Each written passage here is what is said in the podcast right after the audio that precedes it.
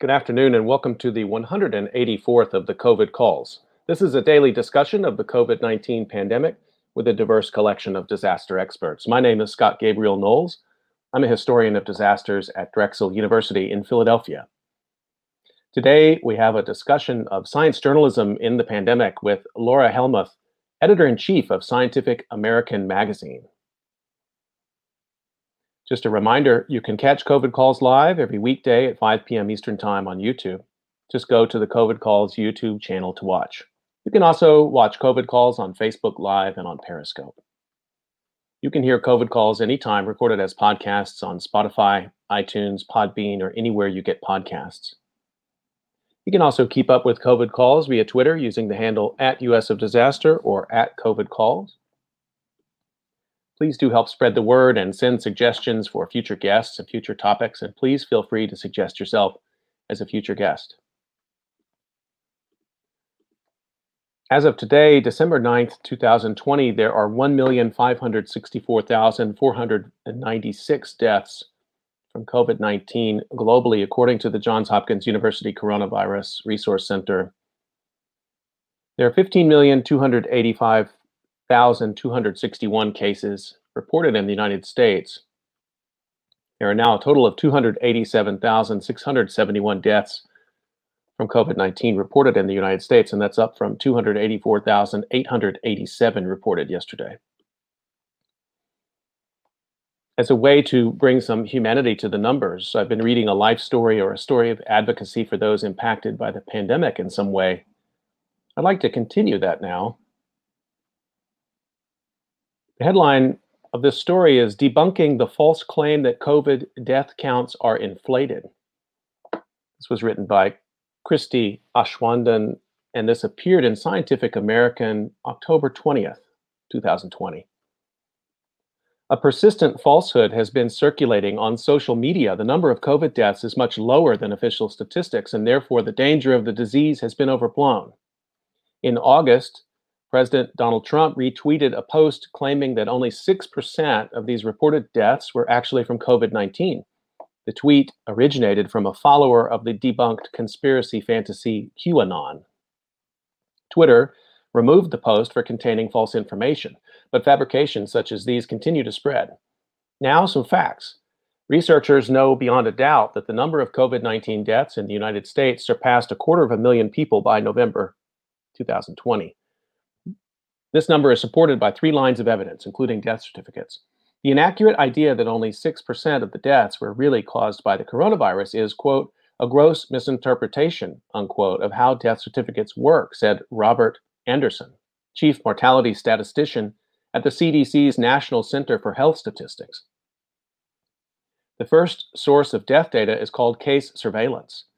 Healthcare providers are required to report cases and deaths from certain diseases, including measles, mumps, and now COVID-19, to state health departments, which pass this information along to the CDC, Anderson says.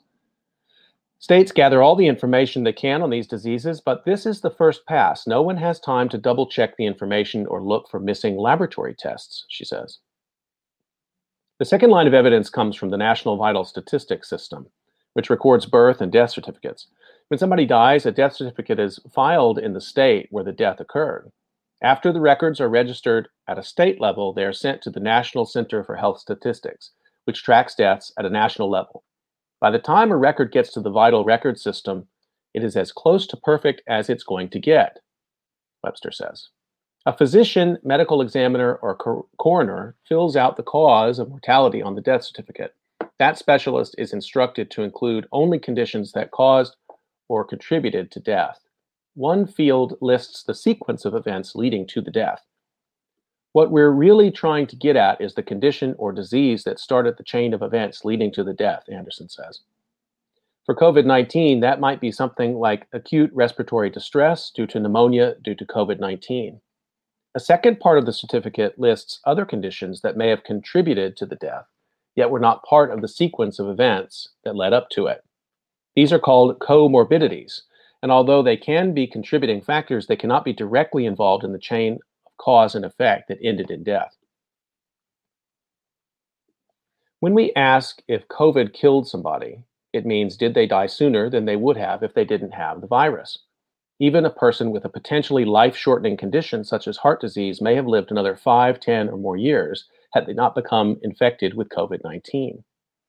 The 6% number touted by Trump and QAnon comes from a weekly CDC report stating that in 6% of the coronavirus mortality cases it counted, COVID-19 was the only condition listed on the death certificate.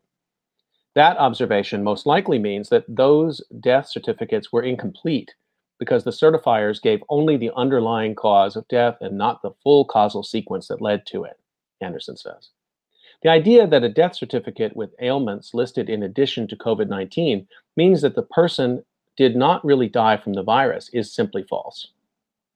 The surveillance and vital statistics data provide a pretty good picture of how many deaths are attributable to the coronavirus, but they do not capture all of them. And that is where the final line of evidence comes in, excess deaths. They are the number of deaths that occur above and beyond the historical pattern for that time period, says Stephen Wolf, a physician and population health researcher at the Virginia Commonwealth University School of Medicine. In a paper published in October of this year in the Journal of the American Medical Association, Wolf and his colleagues examined death records in the United States from March 1st through August 1st and compared them with the expected mortality numbers. They found that there was a 20% increase in deaths during this time period for a total of 225,530 excess deaths compared with previous years. 2/3 of these cases were attributed to COVID-19 on the death certificates, and Wolf says there are two types of explanations for the rest. Some of them were COVID-19 deaths that simply were not documented as such, perhaps because the person died at home and was never tested, or because the certificate was miscoded. Some of the extra deaths were probably a consequence of the pandemic, yet not necessarily of the virus itself. For instance, he says, imagine a patient with chest pain who's scared to go to the hospital because he or she does not want to get the virus and then dies of a heart attack. Wolf calls this indirect mortality. All serious analyses of these data are showing that the number of deaths we're hearing on the news is an undercount, he says.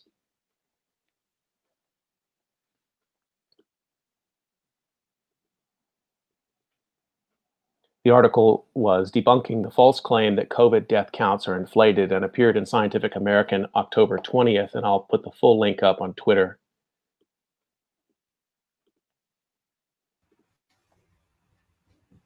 Okay, I'd like to turn to our conversation for today. I've really been looking forward to this conversation. Let me introduce Laura Helmuth. Laura is the editor-in-chief of Scientific American.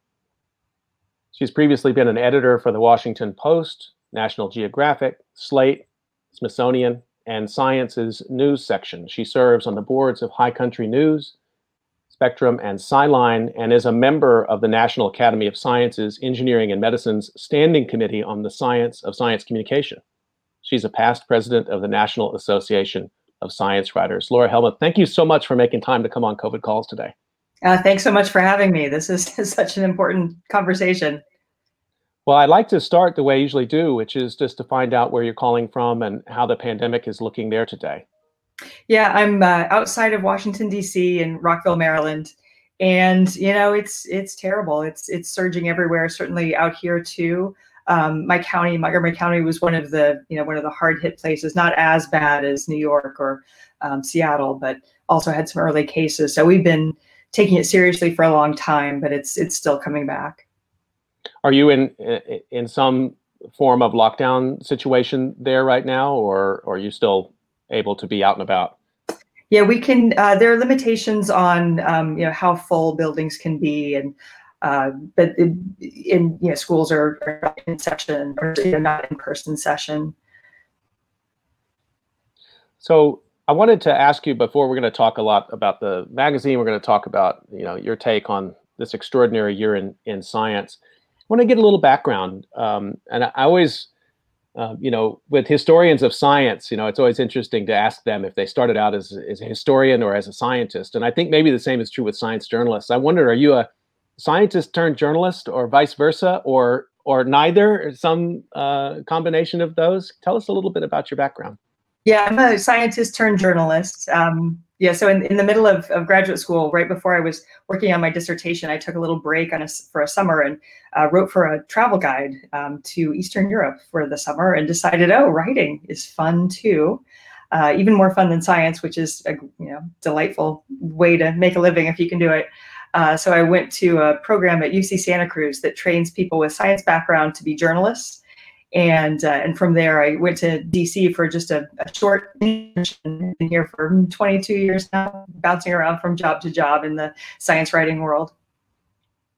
So what do you miss about science? I mean, you're able to cover all aspects of it from your vantage point, but you don't have a lab, or maybe you do have a lab and I'm not aware of it, but what do you miss about that life? Oh yeah, I mean, science is there are a lot of great things about being in science, but being in academia in general, I mean, going to talks, the life of the mind, just being surrounded by people who are really excited about new ideas and discovering new things all the time. So like the lifestyle is great, but it's actually, they're pretty compatible professions. I mean, I think both in journalism, especially, science and health journalism, and in academia, academic science, you have people who are motivated by wanting to know how the world works and using evidence to get there. And, people are really smart, work really, really hard. The pay is okay, but it's not great compared to, what it would be in other industries.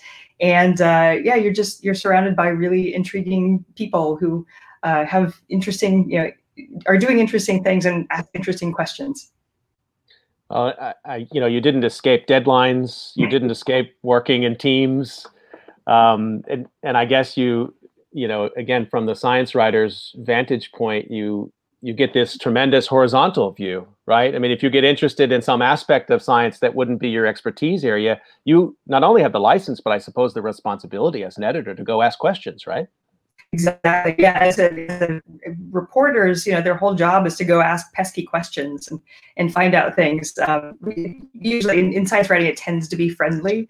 The people we interview tend to not be hiding things and are delighted to talk about research, not always, but that's typically what happens. And then as an editor, it's my job to ask the reporters to ask more questions and to get confused and to make sure that there's nothing in the story that could be misunderstood or misinterpreted, and to just be like really, really clear at every stage. I wonder, we're going to talk about COVID, but I wonder if you could share a little bit about the kinds of stories that you had the most interest in, the greatest fun, greatest challenges writing coming in to this year. I mean, every science writer has had to become a pandemic and vaccine expert this year to do their job. But I don't know, for most of them, it wasn't their specialization. What were some of the areas of science you kept a close handle on up to this year? Yeah, until this year, I mean, vaccines, last year were a big deal too, especially the vaccine resistance and the measles outbreak. And we had a record year for measles last year, because of anti-vaxxers, activists getting to isolated communities and talking people out of vaccines, raising all this misinformation. So, even before this year, kind of the anti-vax movement was a big issue, something I covered a lot at the Washington Post.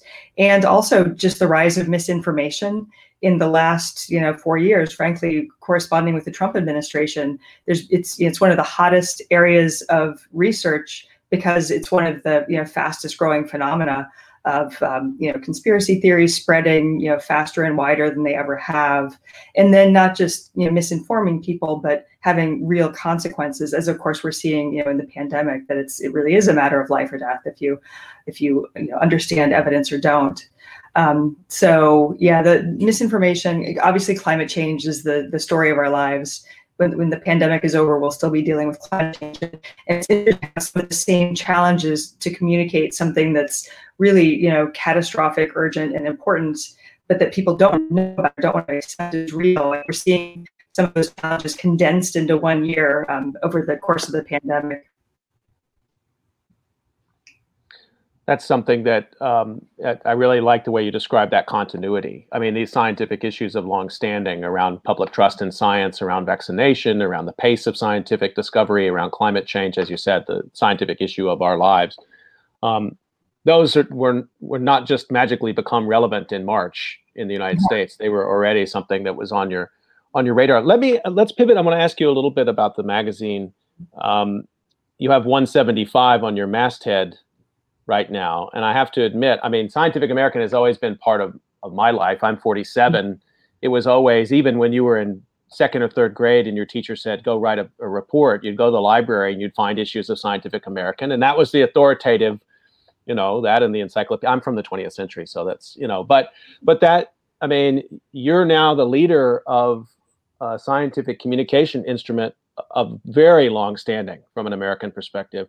Can you give us just a little bit of the history, the magazine, particularly the parts that are interesting, most interesting to you? And then let's talk a little bit about what it's been like to be there this year. Yeah, definitely. So we just celebrated our 175th anniversary.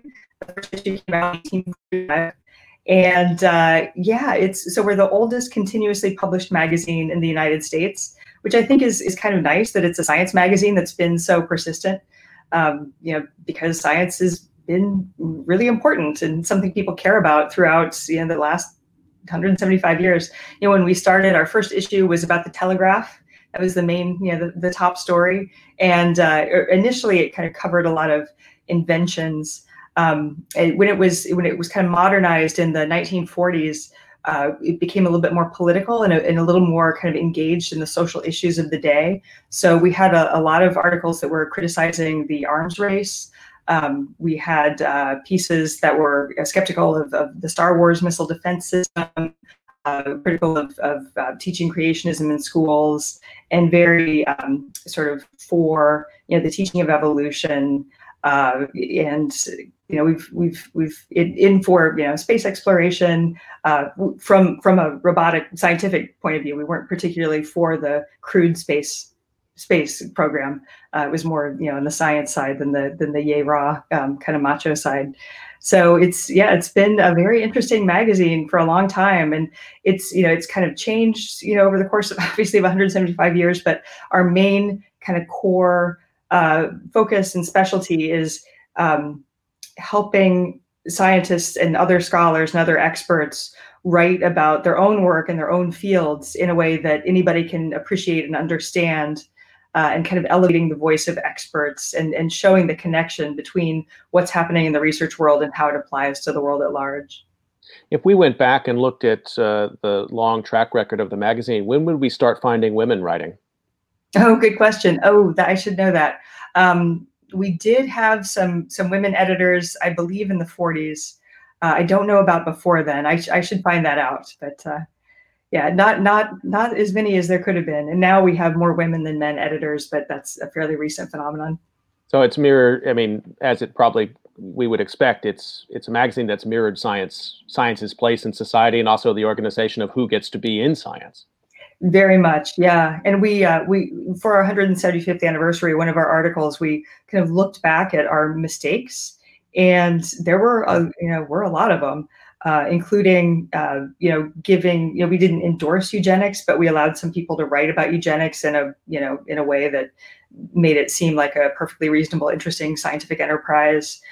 Definitely a lot of sexism, a lot of racism.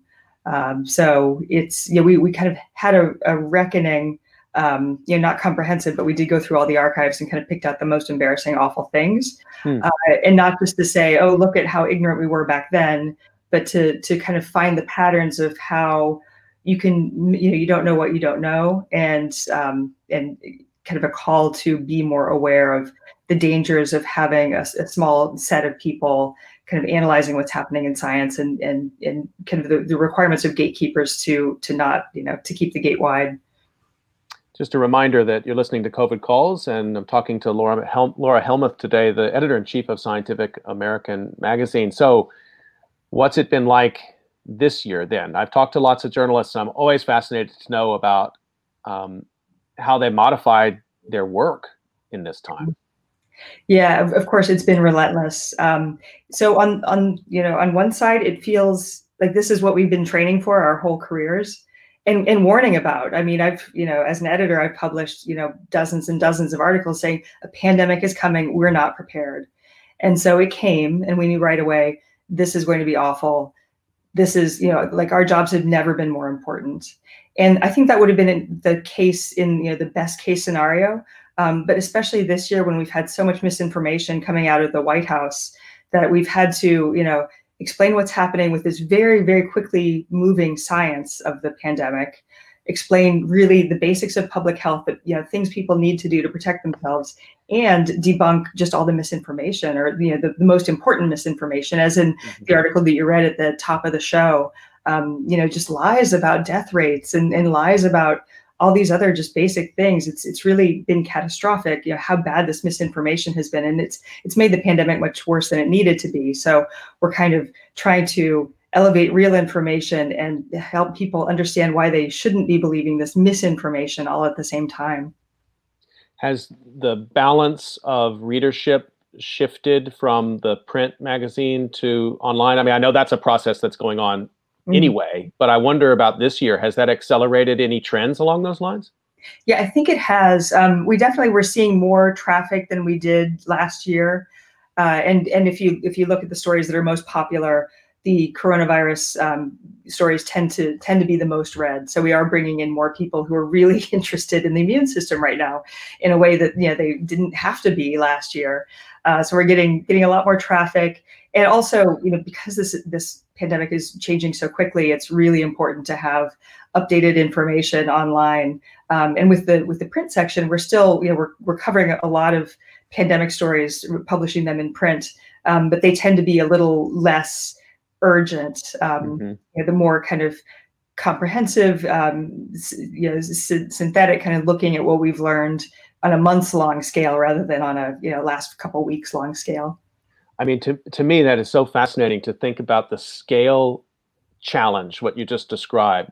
So, you know, science moves along at its pace, different pace for different fields and subfields. So you might be tracking a set of discoveries and publications over a long period of time.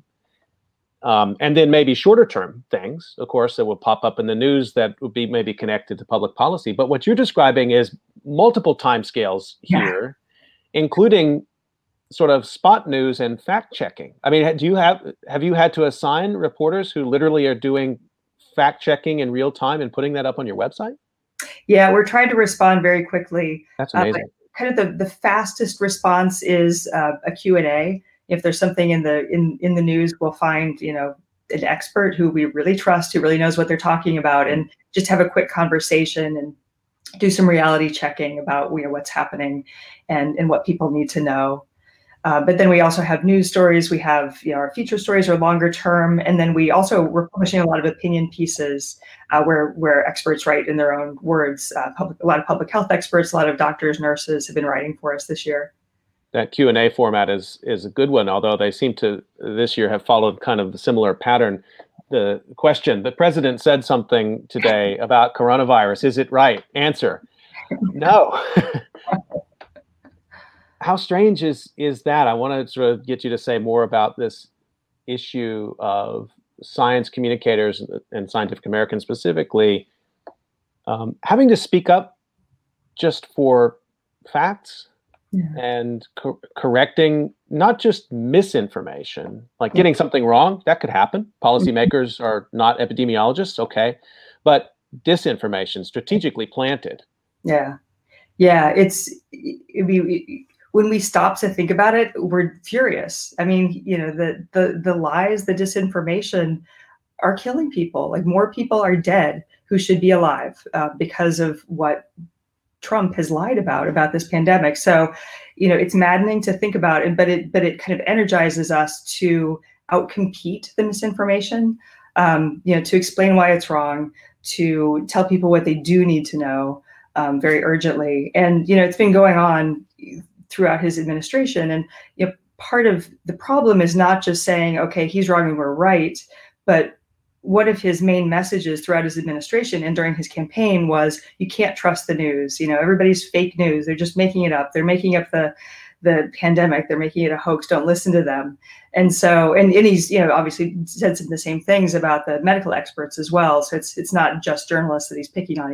He you know, anybody who has information that he's not happy about, he just says, don't believe it. And so that's kind of another hurdle where we have to be extra careful to demonstrate, here's how we know what we know, and update people's knowledge. And, part of this is sort of a different issue, but, because this pandemic has really evolved in a lot of ways, and the science has grown so quickly, there are a lot of things that the best experts thought were true in February or March that turned out to not be true.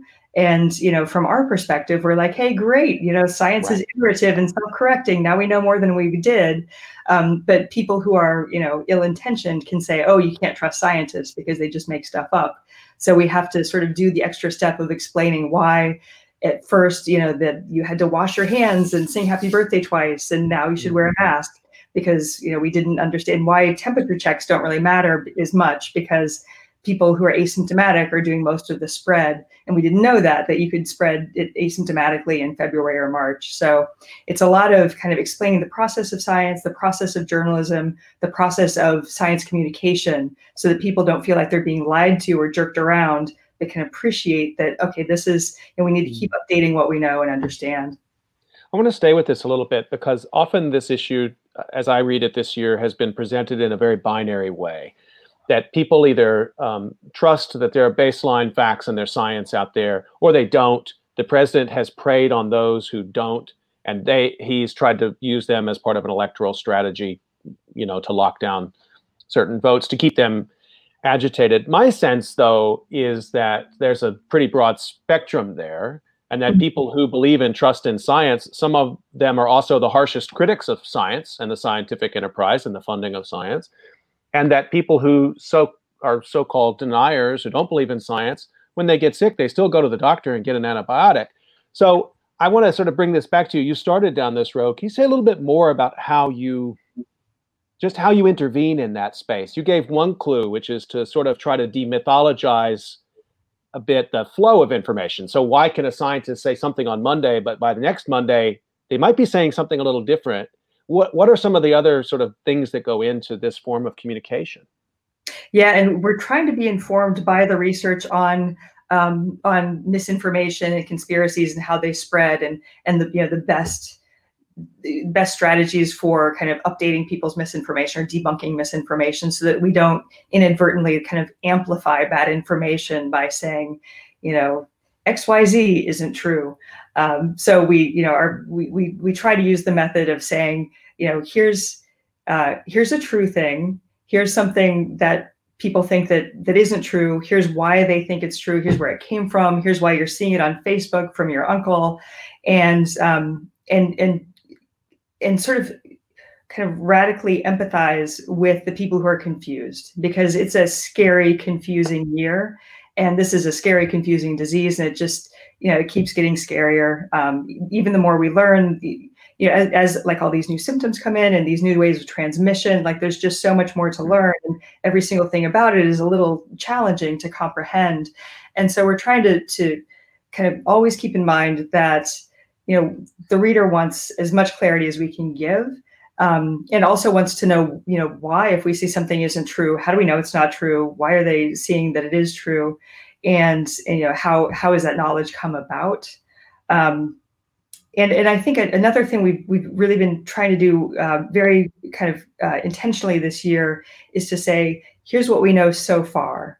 And we often put that in headlines. Here's what we know about, asymptomatic transmission so far. Here's what we know about why the sense of smell disappears in some people so far, which sort of acknowledges that it's an ongoing process. Right. We're telling you what we do know. There's still a lot of things that nobody does know, and we'll update you as those come in. And, some questions we just don't have answers for yet. And that doesn't mean we're hiding anything. It means that people are actively working on it. One of the great frustrations, I think, in the last 20 years for scientists and science communicators around climate has been, this problem of, seeing their work undermined. And if you dig into it a little bit, Naomi Oreskes and Eric Conway and others have written very compelling, I think, in showing that that's not accidental. That's not some flaw necessarily in the communication or in the recipient of the communication. It's that there are deep-pocketed interests who are presenting counter information to make it confusing. Yeah. And that's I understand that so far as it goes, and why a person might say, well, I don't believe in climate change, because maybe they're not perceiving it in their daily life. What I still don't understand, and I wanted to ask you about this, is when you're manifestly in danger, like in the middle of a pandemic, what's your sense of why people will still reject a scientific authority and instead trust somebody like Donald Trump?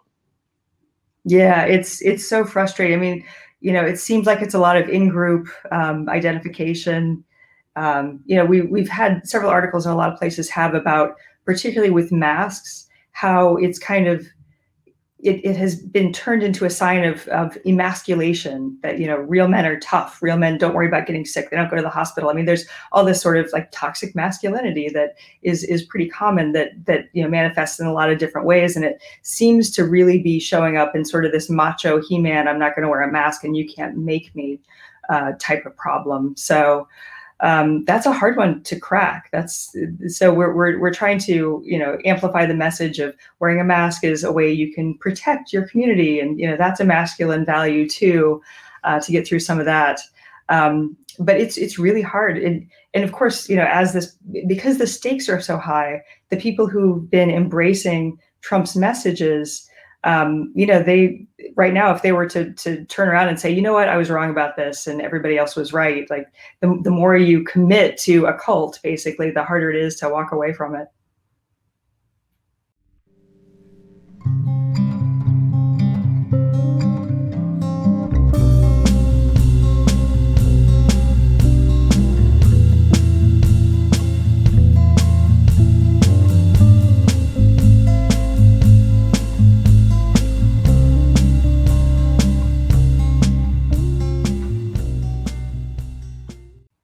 Just a reminder to folks, you're listening to COVID Calls, and I'm talking to Laura Helmuth, the editor-in-chief of Scientific American. You can get your questions in on YouTube Live. Just put them in the comments.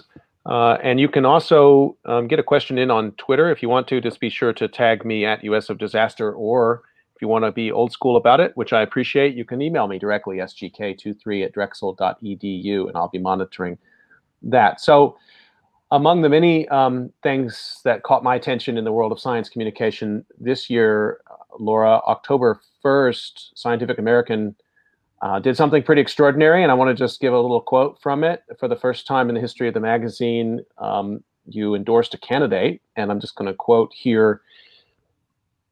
Trump's reaction to America's worst public health crisis in a century has been to say, I don't take responsibility at all. Instead, he blamed other countries and his White House predecessor, who left office 3 years before the pandemic began. Joe Biden, in contrast, comes prepared with plans to control COVID-19, improve health care, reduce carbon emissions, and restore the role of legitimate science in policymaking. He solicits expertise and has turned that knowledge into solid policy proposals.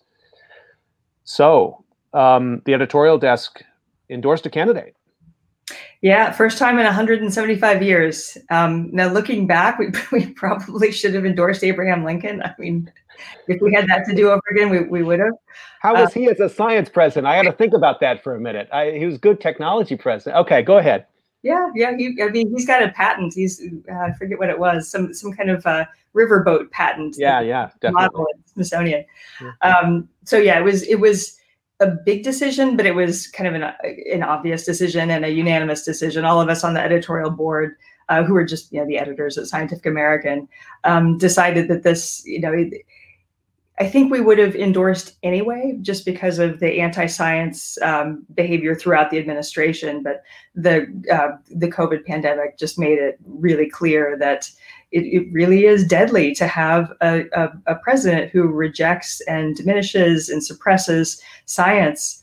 You know, it kills people, these things. So we thought it was the time to say very clearly, you know, just, you know, leaving aside all the other reasons to vote for Biden versus Trump, if you just look at his record in terms of research, in terms of funding, the, you know, federal science, how policies are decided, you know, the acceptance of conspiracy theories by him and his administration, just for all these reasons, if you really want to vote on the basis of, evidence and reality and making decisions based on the best available knowledge, that Trump is a menace, and that Biden is really was a great candidate, and we hope will do a much better job. I'm sure we will do a much better job with the pandemic and with everything else science related. We've had presidents who were hostile to science, I think you could say that with some confidence, or pretty hostile to certain branches of life-saving science. I think the Bush administration, both of them, but certainly the more recent one, could be in that camp. So why not weigh in that time? I know you weren't there, so I'm not asking you to answer, but maybe you can give us a sense. Yeah, I think so. Back then, looking at the George W. Bush administration, we did have a lot of opinion pieces endorsing stem cell research and criticizing his administration for turning a science issue into a religious issue and putting all these, really kind of unreasonable and not particularly logical constraints on on stem cell research and other things. Like I think I mentioned earlier, the Star Wars missile defense system under the Reagan and H.W. Bush administrations. I mean, that was nonsense. I mean, from just looking at the physics of it was complete nonsense. And so we were clear about specific policies back then, and we're very critical of some of the anti-science policies of previous presidents. But I think there was a sense that we should stay away. I mean, we don't consider ourselves partisan. We certainly don't think that science should be partisan. But it was really just Donald Trump's been so outside of all the norms that it was time to break our standards or change our standards.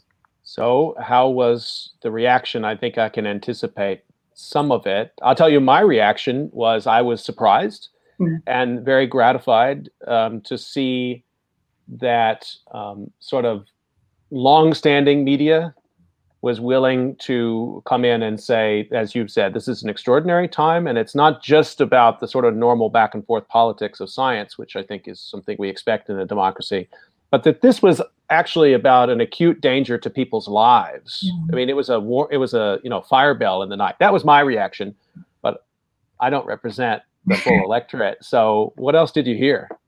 Well, we were prepared for a lot of criticism. But the response was overwhelmingly positive. Certainly on social media, we had a lot of people subscribe for the first time, which we weren't expecting. We were really gratified about that. It was just so nice that people were willing to kind of pay to support our journalism, and so that was wonderful. On social media, most of the responses were very positive. We did have a few longtime subscribers give up their subscriptions, and one thing that was sort of telling, I think, is that quite a lot there. There weren't that many people who gave up their subscriptions, but many of them who did sent letters to us that started with the salutation, "Dear Sirs." So right. There's other things going on, and the one the right. People who dropped their subscriptions, many of them complained that we were paying too much attention to racism, and they thought they were saying that science shouldn't be political. And I think our response to that is that, science isn't, we didn't politicize science. It's the Trump administration started it. And, they're the ones who he and his administration are the ones who are trying to stick politics in the realm of science. And that's, is dangerous and wrong and bad. I think this is always a challenge. In the history of science and science technology, society, research, the kind of world that I'm in, I think I can speak for most of us, we take a lot of pride in the idea that it's perfectly okay and should be expected to ask hard questions about science, mm-hmm. about the intentions of the work, how it's funded, what counts as evidence, what doesn't, and then also persistent questions, like you just said, about inequality. Science assumes a lot of equality, or traditionally the way people have talked about science, it's assumed all participate equally and all benefit equally. And I think we have lots of research now, 3 generations worth, to show that that's not the case. That science is embedded in society, and it is political. How much of that do you feel has been taken on board, maybe broadly in science journalism and specifically in Scientific American?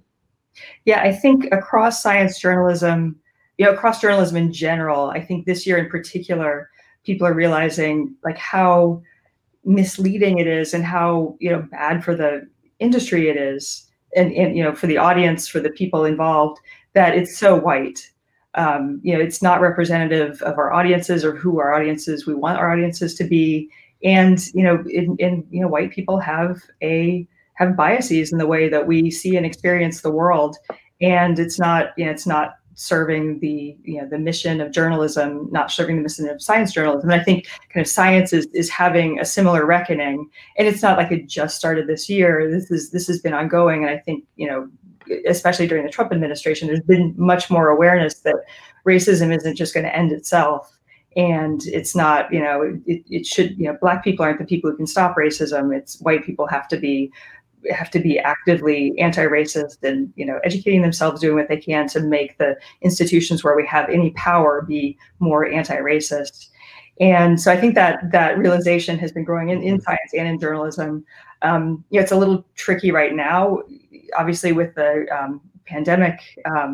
You know, everybody's just so focused on that. But you know, at Scientific American, we're trying to bring in you know, more people of color as writers, as the experts that we quote, as the experts who we ask to write opinion pieces or feature pieces, and we're making some progress. We need to do a lot more. I think like most all publications do. But we really are trying to do a better job. Well, thank you for that. I mean, that's really powerfully said, and I think it means a lot. You know, to say. It's one thing to describe inequalities that we see, and social scientists do this with some detachment. It's quite another thing to say, we don't have everybody in the room right now who needs to be in the room to describe what we're seeing. It sounds like that's the process you've been undergoing there. Yeah, that's what we're trying to bring more people into the room. So, you know, with that, but let me turn to a sort of another feature of this year, which to me has been surprising, I think, is that there are now scientists in America that are household names again. Yeah. What do you think about that? I know. I have a Tony Fauci. I've bought two Tony Fauci iPhone cases. I bought my son a pair of Tony Fauci socks. These were not premeditated things. I'm like, here's a scientist. We should have a pair of socks with his face on. Dr. Birx, even Dr. Atlas. And I know that, you know, there's a lot to be said there about, you know, his theories and philosophies, then I think that they're wrong. But he's become a household name. So scientific controversy has become also something that happens around the dinner table this year. Yeah, I mean, it's a shame it took a pandemic for this to happen. But I'm delighted to see that, you know, I think obviously it's humanizing science to know that these are actual people, not just, you know, faceless white coats. It's kind of funny, you know, I've been covering Fauci's work, you know, for 25 years. And you know, he's just some dude, he's just Tony Fauci. And now he's like this big hero, but it's nice to see. I mean, he seems like a decent guy. We're hoping that this year is building people's interest in science. You know, there's in a way, the more you know about something, the more interesting it is. I mean, certainly, you know, when people start getting into baseball or finance or something, you know, at first it's all kind of, you know, weird jargon and people you don't understand and all these kind of social norms that are just whatever. But then the more you learn, the more interesting it is. And so we're hoping that people are kind of building their capacity. I mean, there's just all these words like, you know, asymptomatic spread and, you know, cytokine storm that people speak who, you know, didn't know those terms before. And so we're hoping this will build into kind of an ongoing interest in not just health science, but all kinds of other science too. Isn't that kind of the longstanding mission of a magazine like Scientific American and other public broadcasting, you know, educational products in that sort of intermediate space, knowing that not every American, not even the majority of Americans, will go to college. Yeah. And that there's always a challenge for funding in schools. So there needs to be another sort of strata there of education where you meet people where they are. But it seems like an awful challenge to educate people in the middle of a pandemic, just on what you were just describing. Yeah, I mean, at least we do have their attention because they're scared and confused and want to know more. So, so they're willing to learn, want to learn. And people are learning about PCR and all the different kinds of tests, and is it a nasal swab, and, how the vaccines work, and boosters, and all these things. So, we're really, we've always kind of been here for what we call the lifelong learners, who just, want to know more about how the world works. But I think that, a lot of people are feeling more urgency about that to understand the pandemic. To me, the pandemic is such a total experience. And I think of this from a disaster research perspective, that it becomes the background against which everything else can be analyzed and understood. I was talking about this with my guest yesterday. We're talking about the pandemic in Scandinavia. I mean, you're talking about the pandemic, but then the next thing you know, you're talking about the reemergence of borders in Europe. And as you and I were just talking about, you can't understand this pandemic this year without talking about structural racism in America, climate change also. So I wonder, do you see it, or to what extent do you see the pandemic and the reporting on the pandemic as an opportunity also to move into foster attention and literacy in other spaces, perhaps? Yeah, we definitely are. And specifically about racism. There's a line that we've used in several different stories, and I think it was the headline for one of our stories, which is that racism, not race, is a risk factor for dying of COVID. And I think kind of without really thinking about it, we have been used kind of shorthand for, people who have African ancestry are at higher risk of sickle cell anemia. And that's a good example. That's a very specific example. But I think there's been a lot of coverage of Black people have a higher risk for stroke or for whatever. And there's kind of been an implication or a possible assertion or assumption that it must be something genetic. Their bodies must be different. But that's not it. It's the social world, the environment that people experience that leads to a higher risk of stroke or dying of COVID-19. So we're trying to be just much more clear about that this pandemic is revealing these longstanding health disparities in just a horrific way, and making it really clear that it's the racism that's the problem. So I want to ask you about the science stories that we've missed this year. Not everything is epidemiology and the race for a vaccine. Contrary to what I just said, we can't see the whole world through the pandemic, but there's certainly the normal pace of scientific discoveries going on. I know at Drexel University, the first people who wanted to get back to campus were people who have labs, obviously, because they have ongoing work there. So what are some of the stories that you've kept an eye on that we missed? Yeah, that's a good question. Obviously with climate, 2020 is on track to be the hottest year ever recorded. And even if it isn't, it'll be the hottest year ever recorded that isn't an El Nino year, the other, top ones. And we've broken all kinds of other records about hurricanes. I mean, just the disasters this year. I mean, you must, in addition to the pandemic, obviously, you must be really busy just paying attention to all the, other types of disasters.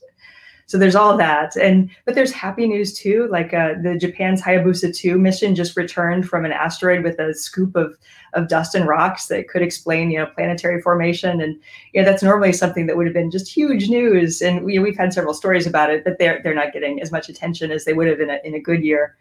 And then there's, of course, other research on other, medical issues. There've been all these. Just this slow, steady, but life-saving advances in cancer treatments. And it looks like we're going to, have a backslide this year because so many people are, deciding to delay their mammograms or prostate exams or colonoscopies. So there's probably going to be like a wave of a blip of increase in cancer deaths after we've seen years and years of steady increase. And then I think this year has been a really important year for social science, especially for mental health. For systemic racism again, but understanding the role of loneliness, unemployment, just all these social issues that change people's psychology so profoundly. Can we talk a little bit more about vaccines? I know it's an issue we touched on a little bit earlier, and I feel like the pandemic, covering the pandemic it's unfolded in various different phases. It's a disaster in multiple acts, and we're in the sort of excitement of discovery phase of it right now, I suppose. How excited are you, or how interested are you in the way that this is unfolded and this messenger RNA achievement? I guess we can call it that. And what are you got your eye on for the next few months in terms of the delivery phase of it? Yeah, I mean, it looks like so far the development of the vaccine and the clinical trials have gone about as quickly and as efficiently and as well as we could have ever hoped. So that's all good news. So you know, we're getting all these data from, you know, what we call phase 3 clinical trials, where it's, you know, a massive trial looking at safety and efficacy, and the vaccines have done really well. And now we're entering, you know, what we call the stage 4 trial, stage 4 phase of clinical trials, where it's out in the world, and there will be, you know, probably more side effects, more issues with people of different ages, who have, you know, different quirks of their immune system, where the vaccine might not work as well or might cause problems. So there's going to be just a lot of coverage of, you know, who needs to get it first, are there any dangers, what do we need to be aware of, and we're kind of preparing to you know, just be very open and clear that, you know, there are side effects with any vaccine, and this is what to expect. This is, you know, why not to panic. And just providing people with the best evidence of how well it's working and who it's working for and how we know. I just want to bring up a question. Jorge Benavides-Rawson, who's a very committed listener to COVID calls, and good to see your question here, Jorge. And I wonder if I could just focus in on one part of this. He asks, what do you think of other salient topics that cross-cut with the pandemic? Healthcare as a commodity versus healthcare as a human right, capitalism, scientific cooperation versus competition. I'm particularly interested in your take on that first one, because, you know, I don't have to explain to anybody who's listening here that there's longstanding tension between science as a sort of commons and science as a public good versus science as leading towards industry and the growth of corporate interests and bottom line for shareholders. How do you think that's going to cross cut with this vaccine issue? We learned in the news a couple of days ago that the administration, even when it had an opportunity, has not gotten in its orders to cover everyone who's going to need it in the near term. So presumably the administration doesn't see access to the vaccine as a right in America. Yeah, it's just shocking. I mean, this pandemic has shown, you know, more urgently than anything that, you know, public health is a great investment, and not investing in public health is extremely expensive. I mean, whatever it costs to vaccinate a whole bunch of people, or to, you know, to give workers sick leave so they don't come to work when they're sick, like all these just basic things that, you know, in short-term thinking, you might save a little bit of money by not giving people sick leave, but then it's just catastrophic for, you know, for your company, for society. You know, I mean, there's nothing like an infectious disease to show how connected we all are, and how making sure that everybody can be as healthy as they can is good for all of us. You know, it's good for schools, it's good for companies, it's good for retirement homes. You know, we're not in this together, infectious disease is the kind of most dramatic example of how not taking care of people is fundamentally a, you know, a bad economic decision.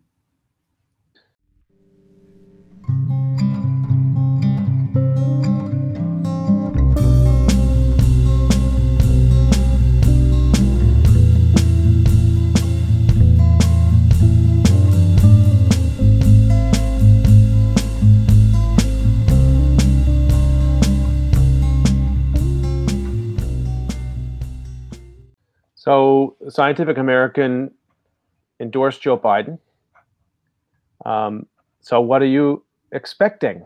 Not what he's going to deliver for the magazine, but what are you looking for in the Biden administration? And let me just throw a couple things out. One is, what could we expect, do you think, from the Office of Science and Technology Policy? I know Calvin Drogmeyer, who, full disclosure, is a person I've met and have a lot of respect for. He's been in that role. Do you expect a revitalization in terms of science as providing direct advice to the administration, the ways that different executive agencies might be regarded? What are you looking for? Yeah, exactly. I mean, we want, you know, right now OSTP is just a shell of itself, of its former self. So they need to, you know, appoint a whole bunch of people to OSTP, need to pay more attention to scientists in you know, the, most of, you know, aside from like defense, most of what the government does has to do with science in one way or another. And if you look at all the agencies at EPA, at NOAA, at, you know, to not so much NSF and NIH, they've been fairly protected, relatively protected, but you know, even USGS, National Weather Service, like all these agencies that should just be about what is the best knowledge that we can share to help, you know, make good policy decisions and save people's lives. Like they've been just stocked with a clown car of political appointees who not only don't know what they're talking about, but are actively hostile to the business of these agencies. So, you know, get rid of all those people, bring in people who know what they're doing, and, you know, fix, you know, clean up the mess. And that's going to be a lot of work. But it's not enough to just go back to what the Obama administration had. You know, it's going to take a while to get back to that, but we need to do, you know, the federal government needs to do so much more than that. You know, we lost a lot of time on climate change, and you know, so we need to you know, be even more urgent about you know, changing the energy infrastructure, about changing certainly wildlife conservation laws. Those have been just devastated during the Trump administration. You know, bringing in all kinds of, you know, clean air issues. I mean, another issue with the coronavirus is that people who live in areas with high pollution are much more susceptible to a serious reaction because their lungs are just, you know, already traumatized by having fine particulates, which, you know, we can pass a law and change what the air is that people breathe. And those are some of the things that I think the Biden administration just needs to jump on right away. How long do you think they need to unload the clown car, as you said? Yeah, I hope they're fast about it.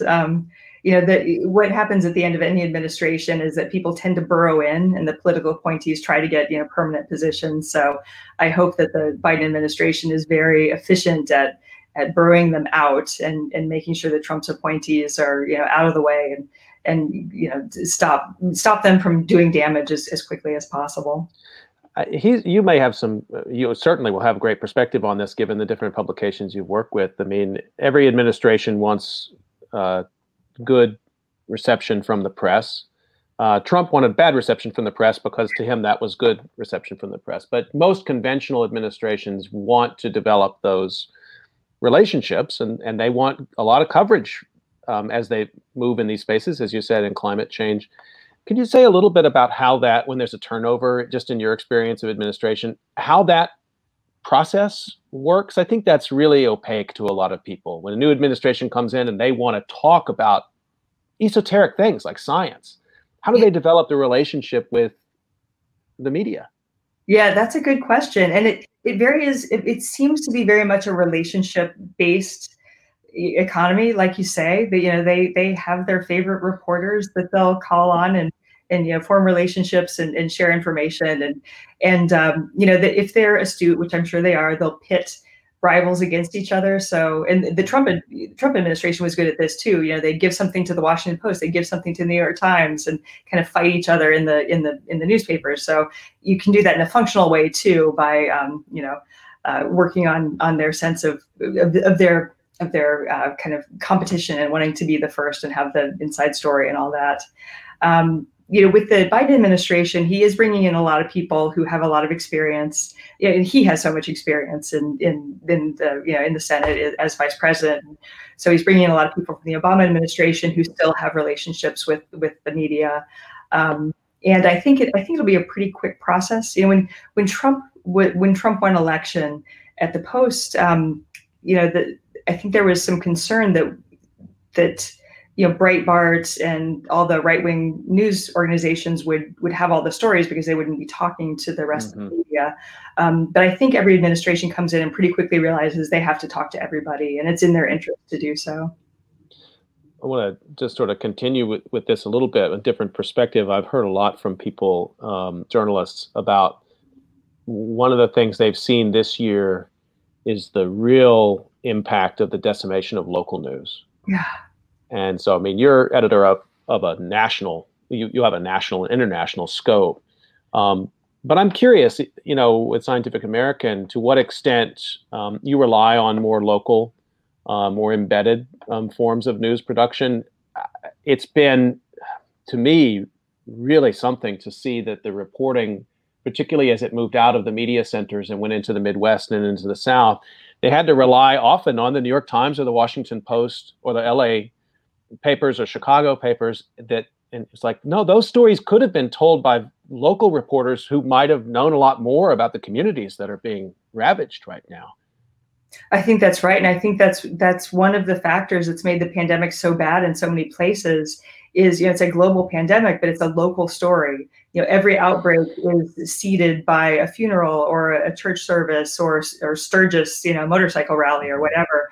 And it's really important for reporters who know what they're talking about to share with people in language that they, you know, that in the kind of not just local dialect, but, you know, the using the same values and cultural expectations of their audience, you know, to talk about why you need to be wearing a mask and why you shouldn't be going to choir practice indoors and things like that. And I think it's really, I think it's exacerbated the pandemic that there has been so little, that so many local news organizations have shut down or have laid off a lot of reporters this year.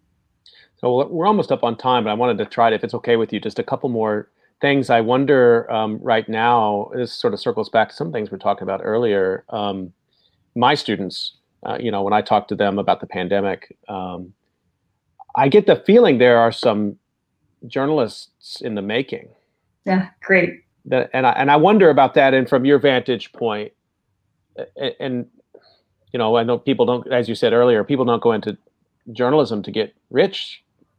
They go into journalism because they're curious. They have questions they want to answer.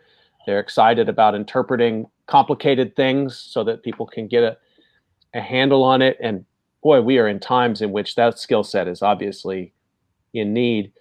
What are you seeing in terms of, you know, increasing interest in science journalism at this time? Yeah, I think there is. I think from what I understand through the Trump administration, there's been an increasing number of college students who want to major in journalism or at least take some journalism classes. And I believe that there's been an increase in people applying to the programs that specialize in science and health and environment reporting. So that you know, some of the big ones are New York University, UC Santa Cruz, which is the program I went to in California.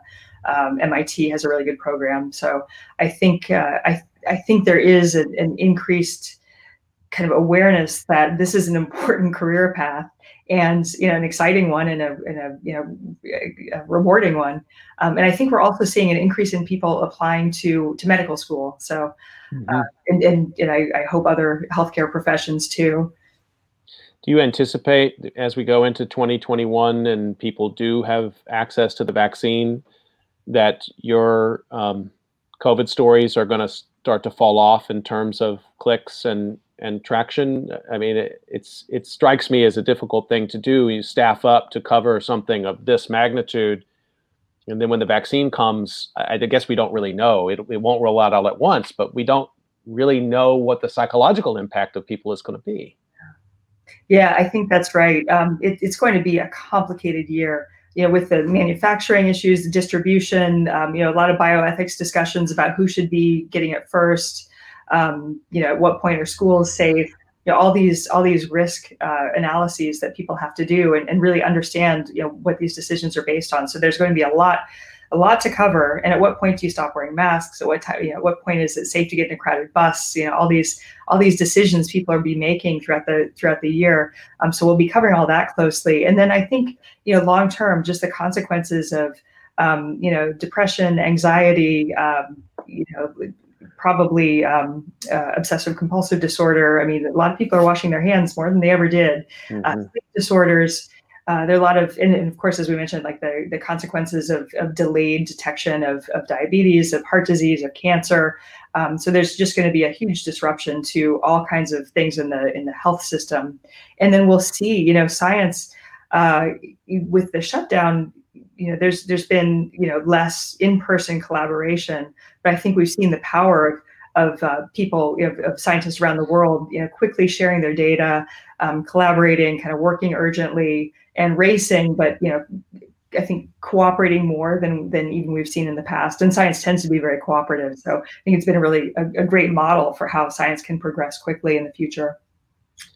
I want to remind everybody that you've been listening to COVID Calls, and you can catch COVID Calls every weekday at 5 p.m. Eastern Time. Please be sure to join me tomorrow. I'm going to talk with John Cunningham of the National AIDS Memorial, and we're going to continue our sort of ongoing discussion on COVID Calls about memorialization and COVID-19. And I want to thank Laura Helmuth for her time today and for everything that you've done. We talked just a little bit before the program for your encouragement of historians actually to be involved in media and just for the astounding work that you're doing. Great job.